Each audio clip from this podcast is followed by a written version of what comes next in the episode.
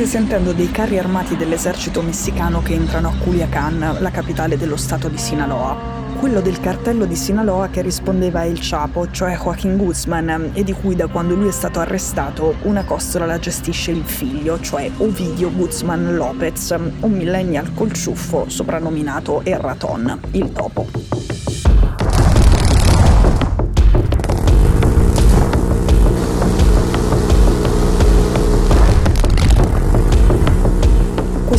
Aereo da guerra che spara contro Culiacan nella notte. Da Culiacan rispondono al fuoco. Due aerei dell'aeronautica militare messicana sono stati colpiti dai narcotrafficanti che sono armati più o meno come un esercito vero.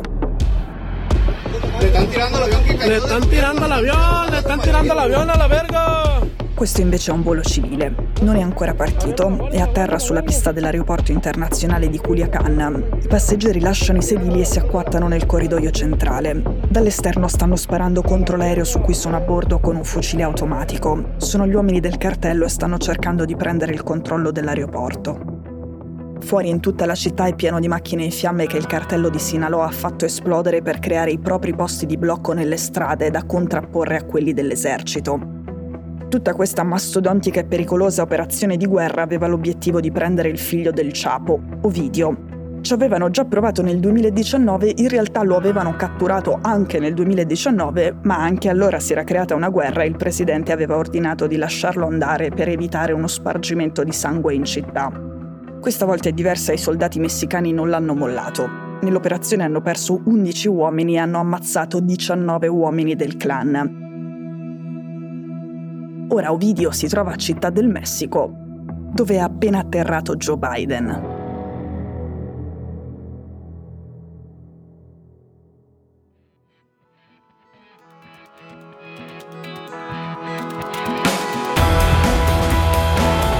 Sono Cecilia Sala e questo è Stories.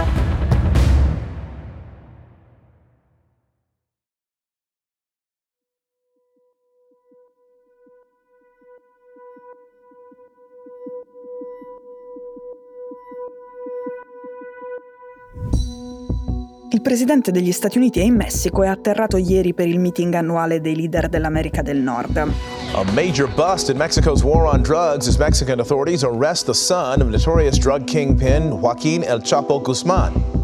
L'operazione contro i narcos è stata un'esibizione di forza che non avviene tutti i giorni e secondo gli esperti messicani non è un caso se è avvenuta poco prima dell'arrivo di Biden. Arrivo di Biden che tra l'altro corrisponde anche alla prima visita di un presidente degli Stati Uniti in Messico in quasi un decennio. Lo sucedido ayer in Sinaloa non è che il presidente messicano AMLO voglia accelerare o modificare la sua politica di contrasto ai cartelli, i cartelli non sono tra le sue priorità. Però AMLO in questo modo ha fatto vedere al collega del nord le capacità locali e visto che El Chapo Jr. è un super ricercato delle agenzie degli Stati Uniti con una taglia milionaria sulla testa, il suo arresto è l'inizio di un possibile processo di estradizione. È un regalo, forse AMLO si aspetta che sia uno scambio di doni in cui comunque lui ha fatto il primo passo. In quattro anni di presidenza di AMLO c'è stata solo un'altra cattura di un narco importante. È stata quella di Rafael Quintero lo scorso luglio e guarda caso era arrivata proprio pochi giorni dopo la visita di AMLO da Biden alla Casa Bianca. Quintero era molto vecchio e non contava più granché, il suo arresto aveva un significato più che altro simbolico, e simbolico molto più per gli statunitensi che non per i messicani. Quintero tanti anni fa aveva ordinato un famoso omicidio di un agente della DEA, l'agenzia antidroga degli Stati Uniti e gli Stati Uniti ci tenevano molto che venisse catturato.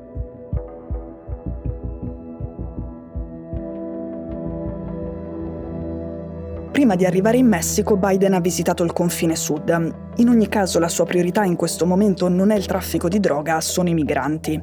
Per due anni i democratici hanno evitato un viaggio del presidente sul confine, questo per non dare troppo risalto al tema dell'immigrazione e per non dare l'idea che la Casa Bianca considerasse la questione una priorità nazionale.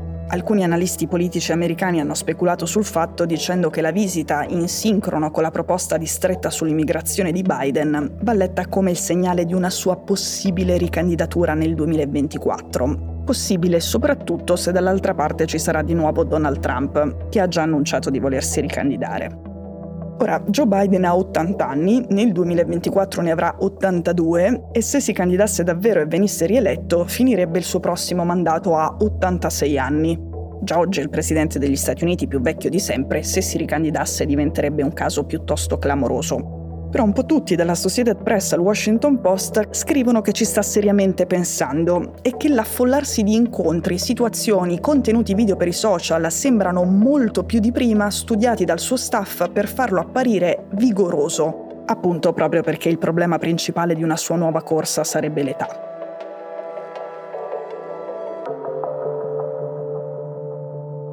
We can't stop people from making the journey, but we can require that they come here in an orderly way under US law. Qui Biden parla di immigrazione e annuncia il viaggio. Come dicevamo, ha visitato per la prima volta il confine con il Messico a El Paso, in Texas. Nel comunicato ufficiale della Casa Bianca di quel giorno, del giorno dell'annuncio, giovedì scorso, c'è scritto L'amministrazione Biden-Harris annuncia oggi nuove misure da applicare per aumentare la sicurezza alla frontiera e ridurre il numero di individui che attraversano illegalmente in ingresso. Le misure comporteranno nuove conseguenze per chi non rispetta le regole e varca i confini illegalmente. Contemporaneamente amplieranno e accelereranno i percorsi legali per una migrazione ordinata.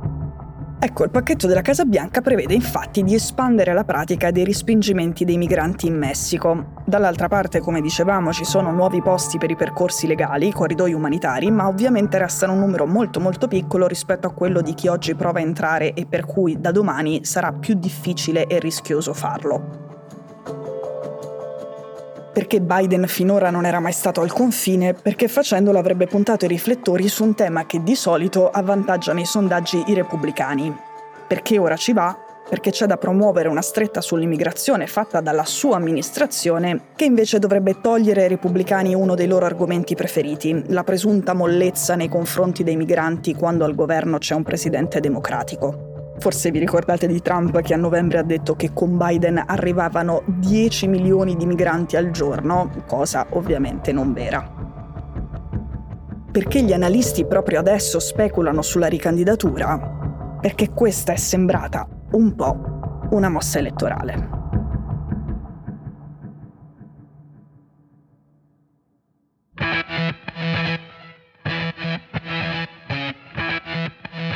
Stories è un podcast di Cecilia Sala prodotto da Cora Media.